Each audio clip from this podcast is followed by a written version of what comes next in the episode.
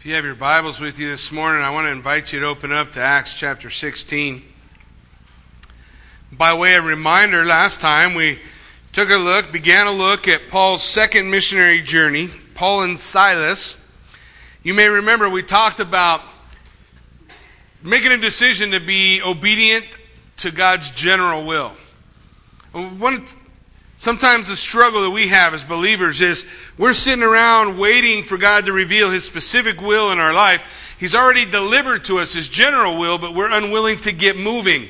And because we're unwilling to get moving, we're not moving, we're waiting for Him to give us further. He's waiting for us to get moving so that He might reveal His specific will to us. What do you mean? We know the general will that God has for life. Well, at the end of the book of Matthew, the Lord said, Go into all the nations making disciples of all men, baptizing them in the name of the Father and of the Son and of the Holy Spirit, teaching them the things that I have commanded you, and lo, I am with you even unto the end of the age. That commandment is given to every follower of Jesus Christ from that point forward. His general will is that we would be being a witness for Him that we would be being what He wants us to be. And one of the things we discovered last time as we began to look at the life of Paul. You remember Paul, he understood God's general will. He knew he needed to be taking the truth of a relationship with Jesus Christ to people who will hear. He knew he needed to be going and doing that. So he gathered up Silas and they started trucking. They started moving. You remember the Lord in, in delivering his specific will to Paul began to set up roadblocks in his way. You remember? He put a roadblock in Paul's way as Paul's heading north. What's he do? He slows down enough to turn. But he's still moving. Then the Lord sets another roadblock in his way. He slows down enough to turn. The only direction left for him to go. He went that direction. It was there when he went to that place that God revealed his specific will. He gave him a vision, a man in Macedonia, saying, Come help us. Now Paul's got a specific. But I, I would say that that specific comes as a result of being obedient to the general rather than the other way around. Sometimes we are waiting, and I'm not sure always what we're waiting for. God has given us a commission. And if we want the particulars, we want the specifics, then we need to move. We need to start moving forward. We need to start doing what God has asked us to do generally. And that's what Paul was obedient to. You remember he found himself coming to a place called Philippi. There was no uh, synagogue there, so he couldn't start in the synagogue. So he went down to the place where the people used to go to pray. And as he went down to the place where the people go to pray, there he runs into a woman. You remember her name? She was Lydia, a seller of purple. She was from Thyatira. She probably ran the guild of the, of the purple dye down there in Philippi. She was a wealthy woman who owned her own place. Unheard of in those days. And Paul finds her. The scripture tells us that he began to share with her. He just sat down and talked. He didn't preach. He just talked. He just shared what Jesus Christ had done in his life. That's something we can all do, by the way. You don't need Bible college. You don't need a, a degree. You don't need anything other than a willingness to say, I will share what Jesus means to me. The Bible tells us that as he shared with Lydia, the Lord opened her heart and she believed. She put her faith and trust in Jesus Christ, and immediately, the Bible tells us, she was baptized. Her and her whole household. So her whole house gets saved. Her, the, whoever was with her, whoever was a part, servants, what have you, that were a part of her house, they came down to the river and they were baptized. What's Paul doing? He's fulfilling God's general will, isn't he? His general will, go into all the world making disciples. He shared his faith. She believed. What's the second part? Baptizing them in the name of the Father, Son, and the Holy Spirit. So what's he do? He's baptizing her. What do we see occurring in Lydia's life is a change occurs. Something changes in her life. Her life changes and, and what occurs is she goes and she says to Paul and to Silas and to Timothy and to Luke, four guys she didn't know until that day, and she says, I'd like to open up my house to you. Got this big old house, lots of rooms, great opportunity for us to be able to do some outreach and stuff. So she opens up her house. Her life is transformed. her life changes. The first church in Europe is founded, and it begins in a woman named Lydia's house as she gives her life to Christ. What do we see Lydia doing? We see Lydia moving. She's not standing around. She's not waiting for more education or more opportunities. She has put her faith in Christ. She's putting her money where her mouth is. She's making a decision. She's using the things that she has to glorify the Lord, to make an opportunity. So Paul and Silas, Luke and Timothy base their operations in Lydia's house, and they continue going down to the riverside to talk to people about the Lord. And as they're going, you remember they come up upon the number two encounter that we see in Philippi. The number two encounter in Philippi is a little slave girl. Now, the slave girl was possessed by a demon, and the people who owned her used that as an opportunity for them to make money. Selling tickets to the freak show. Come see the girl, she'll tell you your future. Come see this demon work and speak through this through this girl. And so, as the, Paul and Silas and them are going down to the river, they are passing the place where the slave girl and her owners are. And every day, the slave girl points them out and says, Look, the followers of the Most High God who, who show the way to salvation. And it just bugs Paul. It bugs him because nobody ever wants the devil in charge of, of their advertising.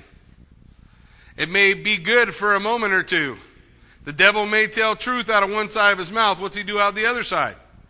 He lies. That's what he does.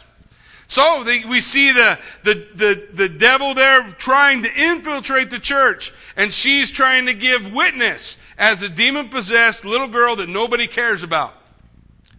But Paul is, is walking in obedience to the Spirit.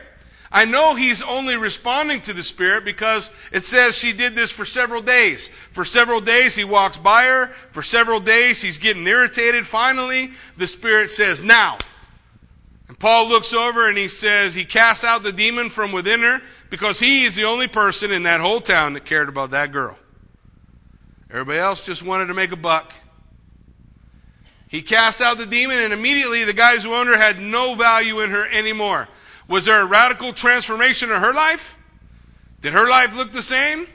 Her life's not ever going to be the same again, and she becomes member number two of the first church in Europe, of the church of Philippi. One, Lydia, wealthy woman with her own house. Number two, a little slave girl, demon possessed, that nobody cared about. See, that's what happens when people begin to move. God begins to pour out His Spirit and things change. Things happen. Things move. Well, what we see next is the two guys that own the slave girl are, are irritated. They can't make a buck off her no more. So they go and they drag Paul and Silas before the magistrates because it was illegal for a Jew to proselytize or try to teach some other new religion to a Roman. So they say these guys are trying to teach us new religion. They're Jews. They're guilty. No trial, no conversation. They beat them with rods, strip them naked, beat them with rods, and throw them in jail. And that's where we left them in jail. Let's pick it up in Acts chapter 16 and see what the Lord has for us this afternoon. We'll begin in verse 22. It says, Then the multitude rose up together against them and the magistrates tore off their clothes and commanded them to be beaten with rods. And when they laid many stripes on them, they threw them into prison, commanding the jailer to keep them securely. And having received such a charge, he put them into the inner prison and fastened their feet in the stocks. But at midnight, Paul and Silas were praying and singing hymns to God, and the prisoners were listening to them. And suddenly there was a great earthquake, so that the foundations of the prison were shaken, and immediately all the doors were open, and everyone's chains were loosed. And the keeper of the prison awakened from sleep, and seeing the prison doors open, and supposing that the prisoners had fled, he drew his sword and was about to kill himself. But, call, but Paul called out with a loud voice, saying, Do yourself no harm. We are all here. And he called for a light and ran in and fell down trembling before Paul and Silas. And he brought them out and said, Sirs, what must I do to be saved? So they said, Believe on the Lord Jesus Christ, and you will be saved, you and your household. And they spoke the word of the Lord to him and to all who were in his house. And he took them that same hour of the night and washed their stripes, and immediately he and his family were baptized. Now, when he had brought them into his house, he set food before them, and he rejoiced, having believed in God with all his household. And when it was day, the magistrates sent the officers, saying, Let those men go. So the keeper of the prison reported these words to Paul, saying, The magistrates have sent to you to let you go. Now therefore depart and go in peace. But Paul said to them, They have beaten us openly, uncondemned Romans, and have thrown us into prison. And now they want to put us out secretly? No. You let them come themselves and get us out. And the officers told these words to the magistrates, and they were afraid when they heard that they were Romans. Then they came and pleaded with them and brought them out and asked them if they would depart from the city. So they went out of the prison and entered the house of Lydia. And when they had seen the brethren, they encouraged them and departed. Let's pray. Heavenly Father, Lord God Almighty, Father, just let us see, let us let us acquire for ourselves the truth, God, and your word this morning, Lord, as we just look, we just want to see, Lord, how your spirit moves today. God, that we would see the, the movement and the working and the surrender, Lord God, and the Father, that we would make that choice, that it would be us. Lord, we pray that you would anoint this time with your presence, that you would open our eyes to see, that you would help me clearly be able to lay out your truth. God, that you would be magnified in this place as we give you all the praise and the glory for it. In Jesus' name we pray. Amen. We see Paul and Silas now at this point refusing to be discouraged. We saw his response to the Holy Spirit, right? He's moving. The Holy Spirit's closing doors. He's still moving. And the Holy Spirit guides him and leads him. He responds. As he responds, he's then led to a place where he reaches out, right? He reaches out. Who gets saved? Lydia gets saved. Then who gets saved? Little slave girl. And now we come to a point here in Acts chapter 16 where they refuse to be discouraged. The devil first tries to join the church, second, he brings persecution. Always works that way. Always works that way. The persecution comes. The Bible tells that they snatched up Paul and Silas, only them. Why? Because they're Jews. Luke and Timothy, they're Gentiles. So they snatch those guys up and they beat them and they turn them over to the jailer. And the jailer doesn't care about them at all. He doesn't, he doesn't care about them one iota. It says that he put them in the inner prison and fastened their feet in the stocks. They're laying on their back, chained up, bound up. But all week I've been chewing on verse 25 because verse 25 says, But at midnight, Paul and Silas were praying and singing hymns unto the Lord, and the prisoners were listening to them. So the prison would be set up like this. There'd be this walled area. Inside that walled area would be the outer court. In the outer court, there's a little more freedom for those prisoners, though they were still in, encircled by the wall of the prison. Then you had the inner court. The inner court had no windows. It's like solitary confinement. They'd open up a door, throw you in there, lock you in the stocks, lock the door.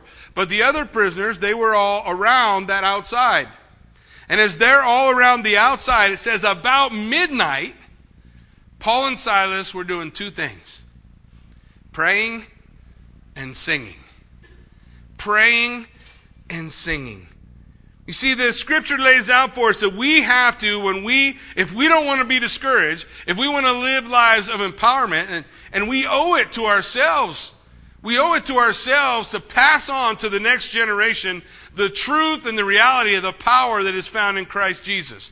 The reality is, and the problem is within most churches, is that's just words. And nobody really experiences the power of God working in their life, or not very many.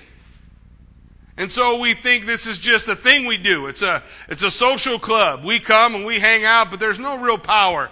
And that's why droves of young people are leaving the church right and left. Because they come to taste and see, but they're not modeled the reality and the truth of the power that is in Christ Jesus. Maybe because the majority of the church is not in motion. Maybe because the majority of the church doesn't understand.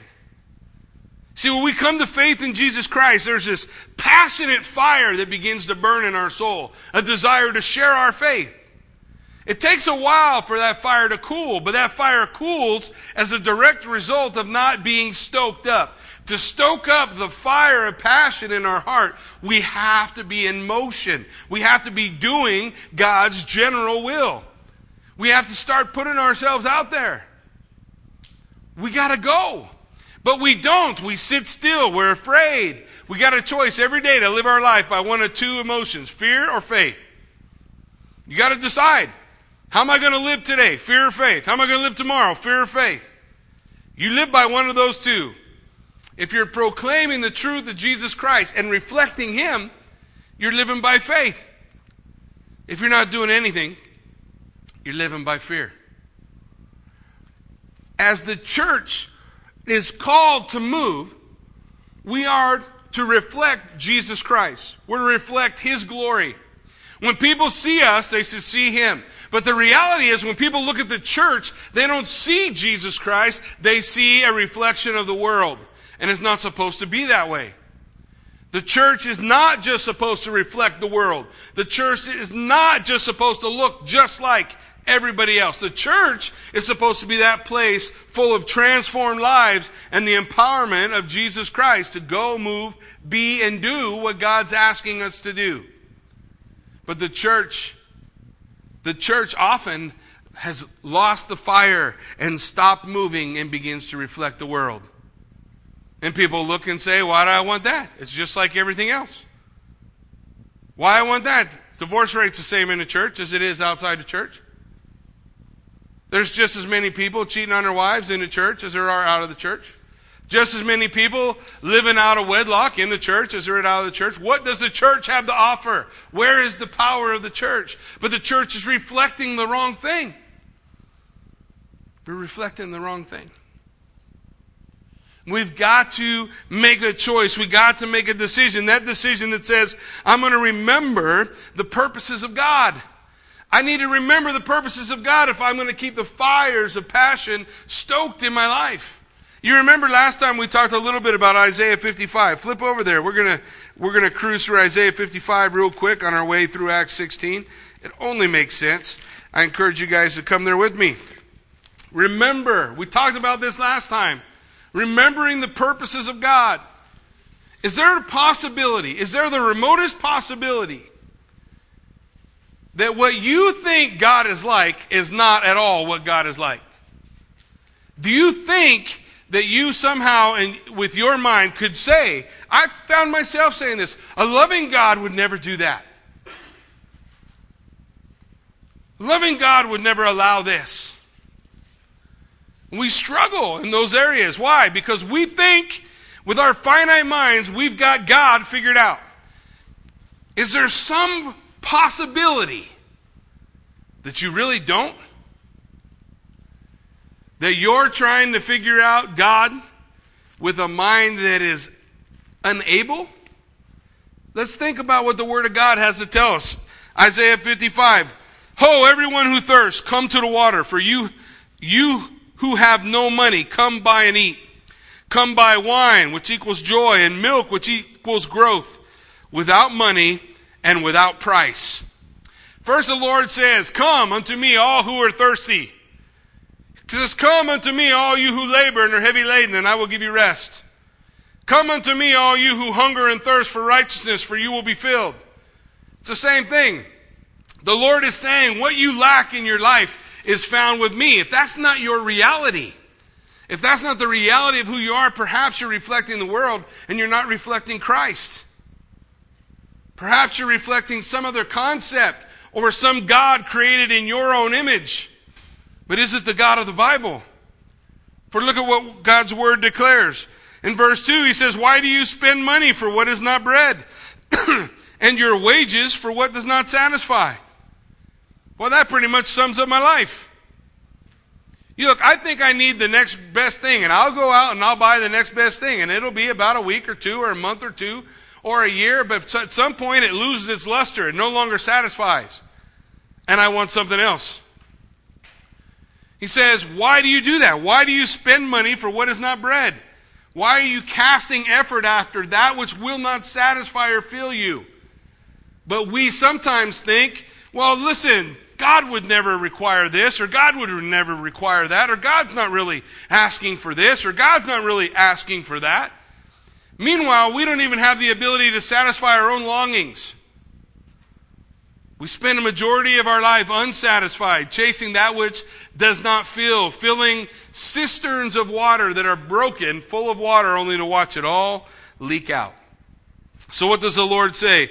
Listen carefully to me and eat what is good, and let your soul delight itself in abundance. Again, the Lord says, Come to me. I'll give you what you lack. But if we're honest, most of us, guys, most of us in our faith would say, that's not been my reality. My reality has not been that. Is it possible that the reason your reality has not been that is because you are creating a God in your own image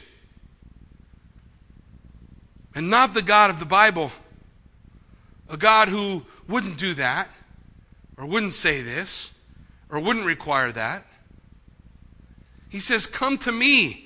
Listen carefully and eat what is good, what satisfies, and let your soul delight itself in abundance. Jesus said if we come to Him, He gives us the abundant life. Is the abundant life been what you've experienced? Because if it hasn't, perhaps you're reflecting the world and not Christ. We want to reflect Christ. He says, Incline your ear and come to me. Hear, and your soul will live, and I will make an everlasting covenant with you. The sure mercies of David. Was David a perfect man? The Bible calls him a man after God's own heart, but was he perfect? Not at all. We know he sinned. God is promising you and I an everlasting covenant, an everlasting promise, a promise that lasts forever based on what? The mercies of David that though David wasn't a perfect man, that David wasn't a sinless man, God said he's a man after my own heart. David reflecting Christ becomes a picture of Christ throughout Scripture. Are we reflecting Christ or do we reflect the world? When people look at us, do they see the things Jesus said? Do they hunger and thirst for righteousness? Do they desire the water that we're drinking? Do they say, I want what you have? Or do they look at you and say, well, you and me were just the same? You don't have anything to offer me. Scripture goes on to tell us Indeed, I have given him as a witness to the people, a leader and a commander for the people, and surely you shall call a nation you do not know, and nations who do not know you shall run into you because of the Lord your God, the Holy One of Israel, for he has glorified you. The people being a witness for who Jesus Christ is. He says, nations you don't know are going to come to you. People you don't know are going to see me in you. People are going to want to be glorified or glorify the Lord God Almighty as they look at God being glorified in your life. Is that our reality? Because that's the reality of Acts chapter 16. That's the reality of the book of Acts. Sometimes men like to comfort themselves. They heap up for themselves theologians who will say that's a different dispensation and God's not working that way anymore. And I say baloney. We tell those stories to ourselves to comfort ourselves when we're unwilling to take a look at myself and say, maybe I need to repent. And am I reflecting Christ in my life or am I reflecting the world? Look what the Lord says in verse 6 Seek the Lord while he may be found, call upon him while he is near.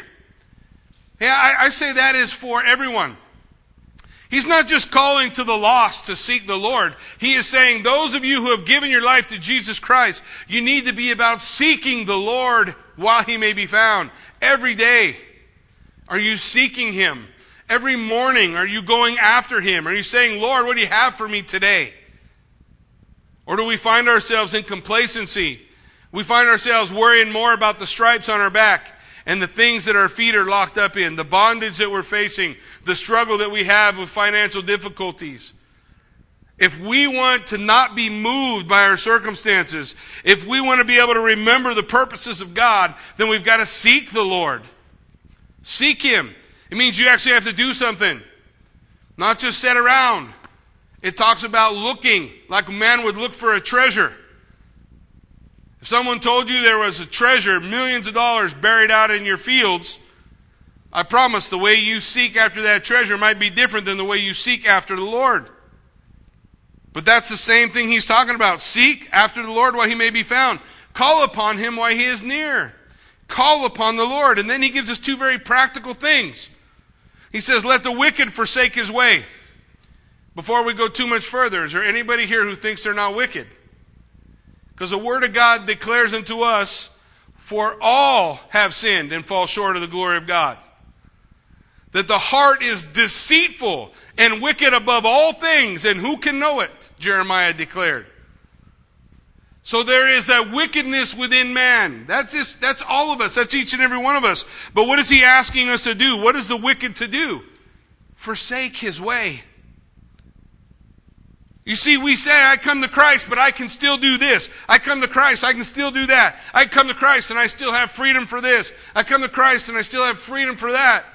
And we fill ourselves with all this stuff that just holds us back. And the Lord says, let the wicked man forsake his way. Change your direction.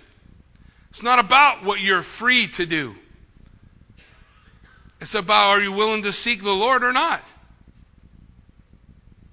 If your freedom is more important to you than the Lord, then I would say you have created a God in your own image. One who agrees with the way you think. And that may not be the God of the Bible. The God of the Bible calls the wicked to forsake his ways. The second practical thing, the unrighteous man his thoughts. Is there anybody who thinks he's not unrighteous? Look, apart from the righteousness of Christ, we are all unrighteousness. The Bible says, he who knew no sin became sin for us that we might become righteous. The only way you can be righteous is in a relationship with Jesus Christ.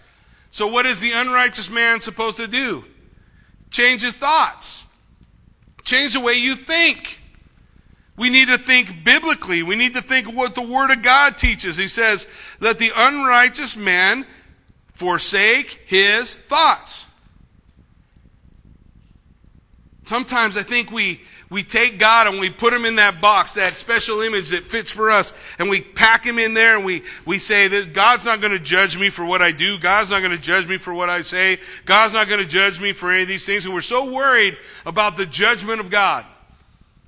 Nowhere in this are you going to find the judgment of God. What you're going to find in this chapter is God offering salvation, is God offering abundance of life, is God offering thirst, drink for those who are thirsty, and food for those who are hungry. Yet we live a life that is not empowered by the truth of God's word because we don't claim Him.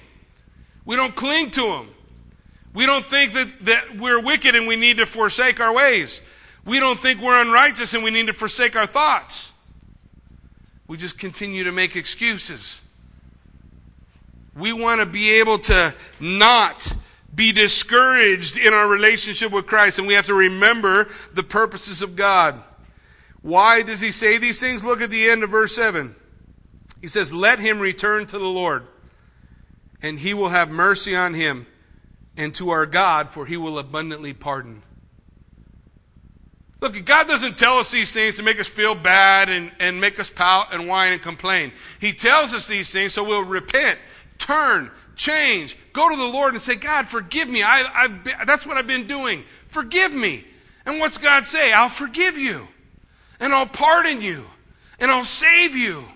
And I'll empower you. And the church, once again, will be able to move in the empowerment that the church ought to have because she makes the choice to follow the Lord. What's he say in verse 8? For my ways, my thoughts are not your thoughts, nor are my ways your ways, says the Lord.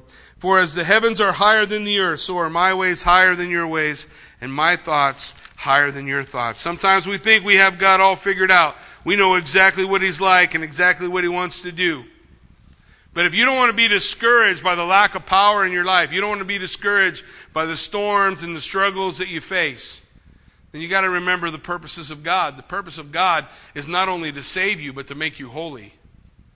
Not just to leave you where you're at, not just to excuse your sin, but to set you free, to set you apart, to set you away. So they began to pray and they began to sing. And the scripture says that the prisoners were listening. In verse 25, the prisoners were listening. That means the prisoners were, were excited to hear what was going on. How could this possibly be? So here we have two men refusing to be discouraged, remembering the purposes of God, and then relying on God's power. They didn't have to do nothing. They just sing and praise and rely on what God's going to do. Verse 26 Suddenly there was a great earthquake, so that the foundations of the prison were shaken.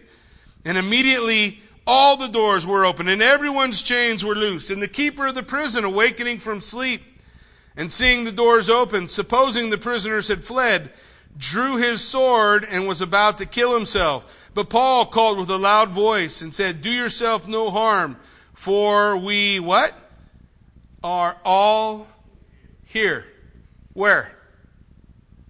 Where'd they go? He looked and he saw the doors open. He didn't see no prisoners. Where were they? They went into the inner prison. They went deeper into the dungeon. They went into where men were praying and singing and filled with the power of God because they wanted what they had. That's the reality of the church. That's the reality of a life following Christ, committed to Christ, submitted to Christ. That's its reality. People hear, people see, and then when the doors are open and the prisoner's got a get out of jail free card, they went deeper into the jail. They didn't run away. Those guys weren't there for parking violations. The Romans didn't put you in prison just to slap you on the wrist. They put you in prison to put you to death. Do your time, pay your debt, or we'll just nail you to a cross. Their get out of jail free card happened, but they didn't care about that. They didn't want that. They wanted what was happening in the deeper part. They wanted what was being evidenced in the life of Paul and Silas. Somehow the jailer, he, he wakes up, the earth quakes, the doors are open. He looks into the outer court where the prisoners were and nobody's there. So he's getting ready to fall on his sword. And he hears a cry because Paul and Silas aren't going anywhere. Their feet are where? Their feet are in the stocks. They're in the inner prison.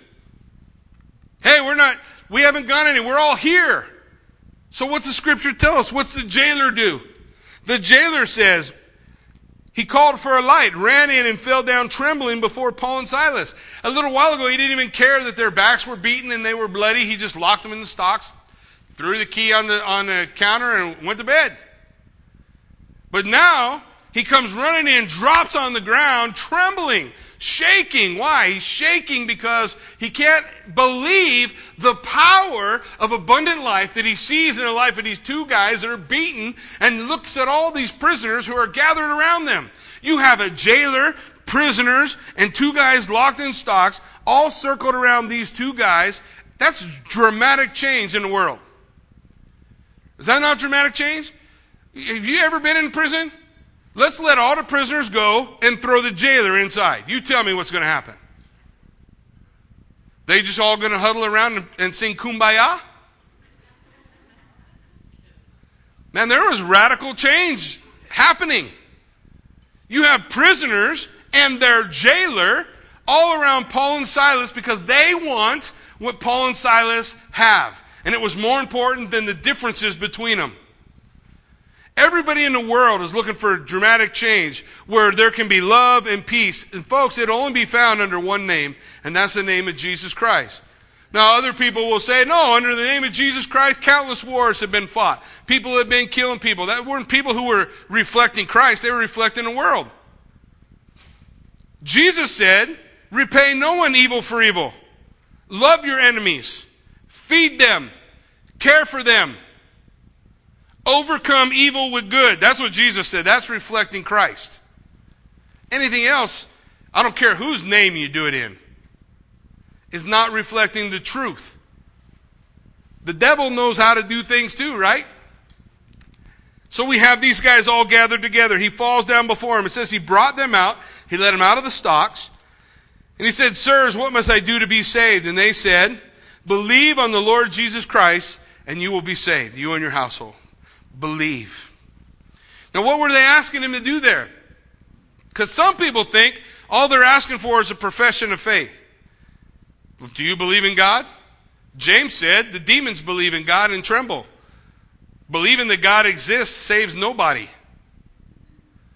What is he saying when he says, believe on the Lord Jesus Christ and you will be saved and all your family?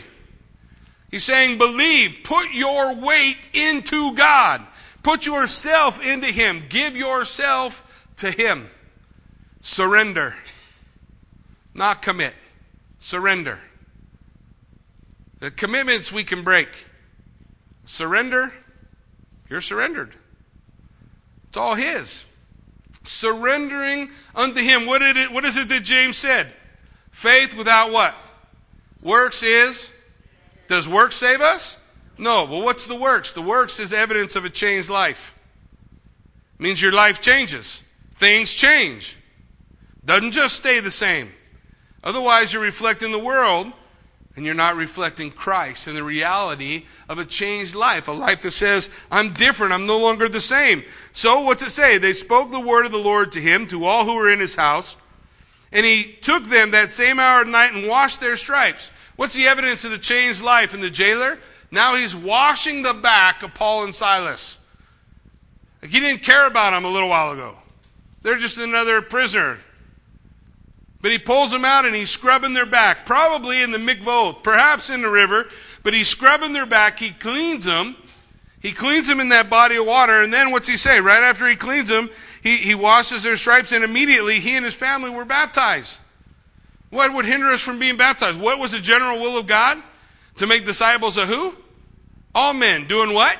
Baptizing them in the name of the Father, Son, and Holy Spirit. And what else? Teaching them the things Jesus commanded and lo, I am with you always, even unto the end of the age. Isn't that what Paul's doing here? That's exactly what he's doing. He baptizes, he teaches. It says, Now when he had brought them into his house, he put food before him, and he rejoiced, having believed in God with all his household. Now the prisoners are back into prison, but Paul and Silas he took into his house. He brought them to his house. Is that the changed life of a jailer? How often do you think jailers are hanging out with prisoners? Probably not all that often, right? But here they are. He's hanging out. They're gathered together. The keeper of the prison has these men in his house. In verse 35, it says, Now when it was day, the magistrate sent officers saying, Let those men go. So the keeper of the prison, he's kind of stoked. He comes to Paul and Silas and says, Hey, they're letting you go. And Paul says, Nuh uh. What do you mean, nuh uh? Well, listen, they arrested us in public, they beat us in public, and now the public thinks we're guilty. And we are Romans. Now that kind of shook things up. They were pretty sure they were Jews, which they were, but they were also Roman citizens. What did that mean? A Roman citizen could not be beaten or flogged without a trial, could not be in prison without a trial, under penalty of death. So the people who beat them now have the same penalty hung over their heads. And Paul says, You have them, those guys who beat us and sentenced us, come here and get us. Bring us out to the square and publicly let us go. So that the public knows we're not guilty. Why? Because there's a brand new church. And who's the members of the brand new church? A wealthy woman who just moved all in and made church in her house. A poor slave girl who nobody cared about, who was demon possessed. A jailer, and maybe even a few prisoners. First church in Europe the church empowered, the church to bring change. That's going to bring the whole Roman emperor empire to its knees. That's the power of the true church. Is that the power of our reality?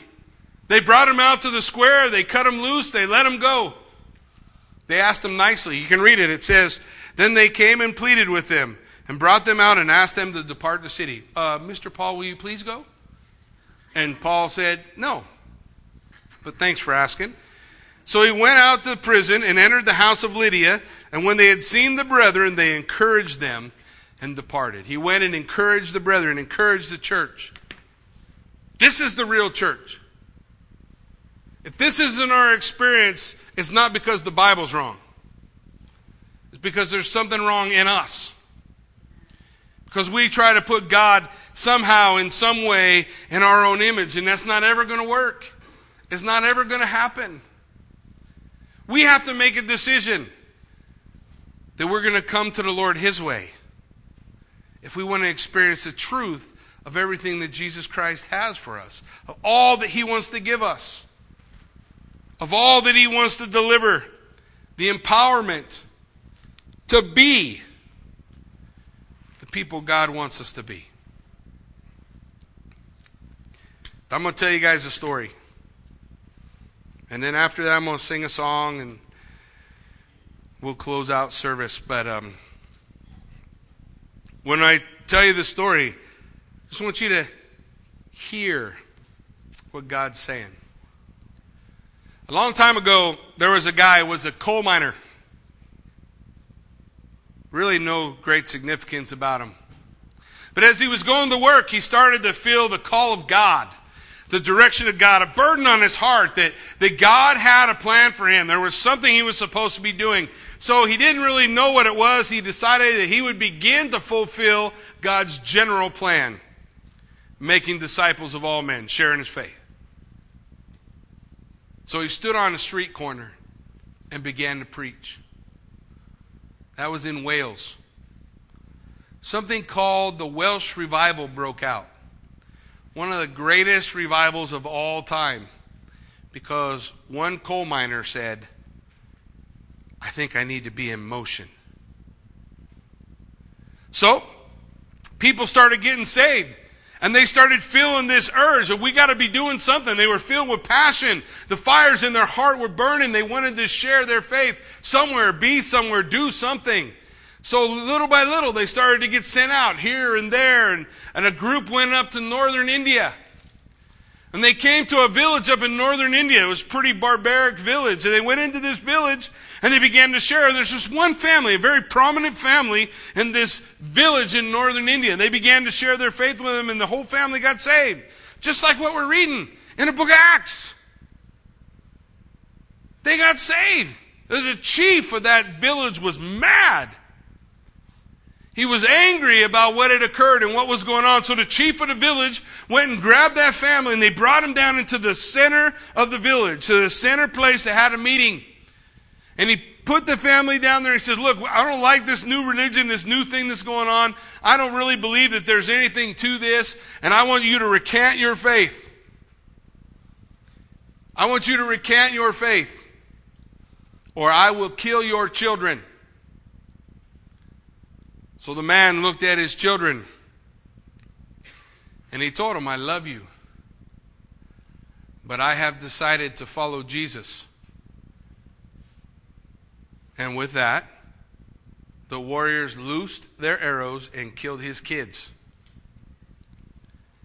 The chief said, Hey, I'll give you another chance.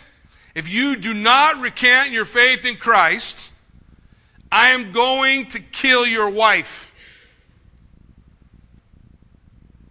And he looked over at his wife and he said, I love you. But I have decided to follow Jesus. And with that, they loosed the arrow and killed his wife. Then the chief said, I'm going to give you one more chance to save yourself. If you don't recant your faith, I'm going to kill you next. And the man said, Though none go with me, still I will follow. And they killed him. A couple months later, a chief is plagued, absolutely plagued by the display of faith that he saw in his own village. And he called all the people together and he gathered them all in that same square. And he came down to the square and he said, Listen, I, I gotta, I gotta tell you guys, I, I, I'm having a hard time dealing with, with what we experienced a couple of months ago with this family. And he brought them all together in that place, and he told them, I have decided to follow Jesus. No turning back. Out of that circumstance, they wrote an old hymn. Maybe some of you know it. You look up where that hymn comes from, they'll say they don't know the name of the guy who wrote it, but he was martyred in India with his family for the cause of Christ. True story. The whole thing. Absolute truth. How'd that all start? That whole village came to Christ. That whole village was changed. God's ways aren't our ways, are they? His thoughts aren't our thoughts. That's what makes him God. He's able to bring something good out of all that. And it all started with one coal miner, insignificant, inconspicuous, nobody'd pick him out of a group, saying, I think I'm supposed to be in motion. I think I'm supposed to be doing something. I think what I'm experiencing in my relationship with Christ isn't all there is. That's where it all started. So this morning, I'm going to sing that song. And as I sing that song, this is what I'm asking for. If you want to be that man, if you want to be that person who says, I, I think I'm supposed to be in motion, I think I'm supposed to be doing something. I just want you to come up front. I'm not trying to guilt anybody into coming. I'm not trying to make everybody come. I'm just saying if the Lord is speaking to you and saying, You're that guy, I want you to be that person, that woman, that boy, that girl. I want you to be that person.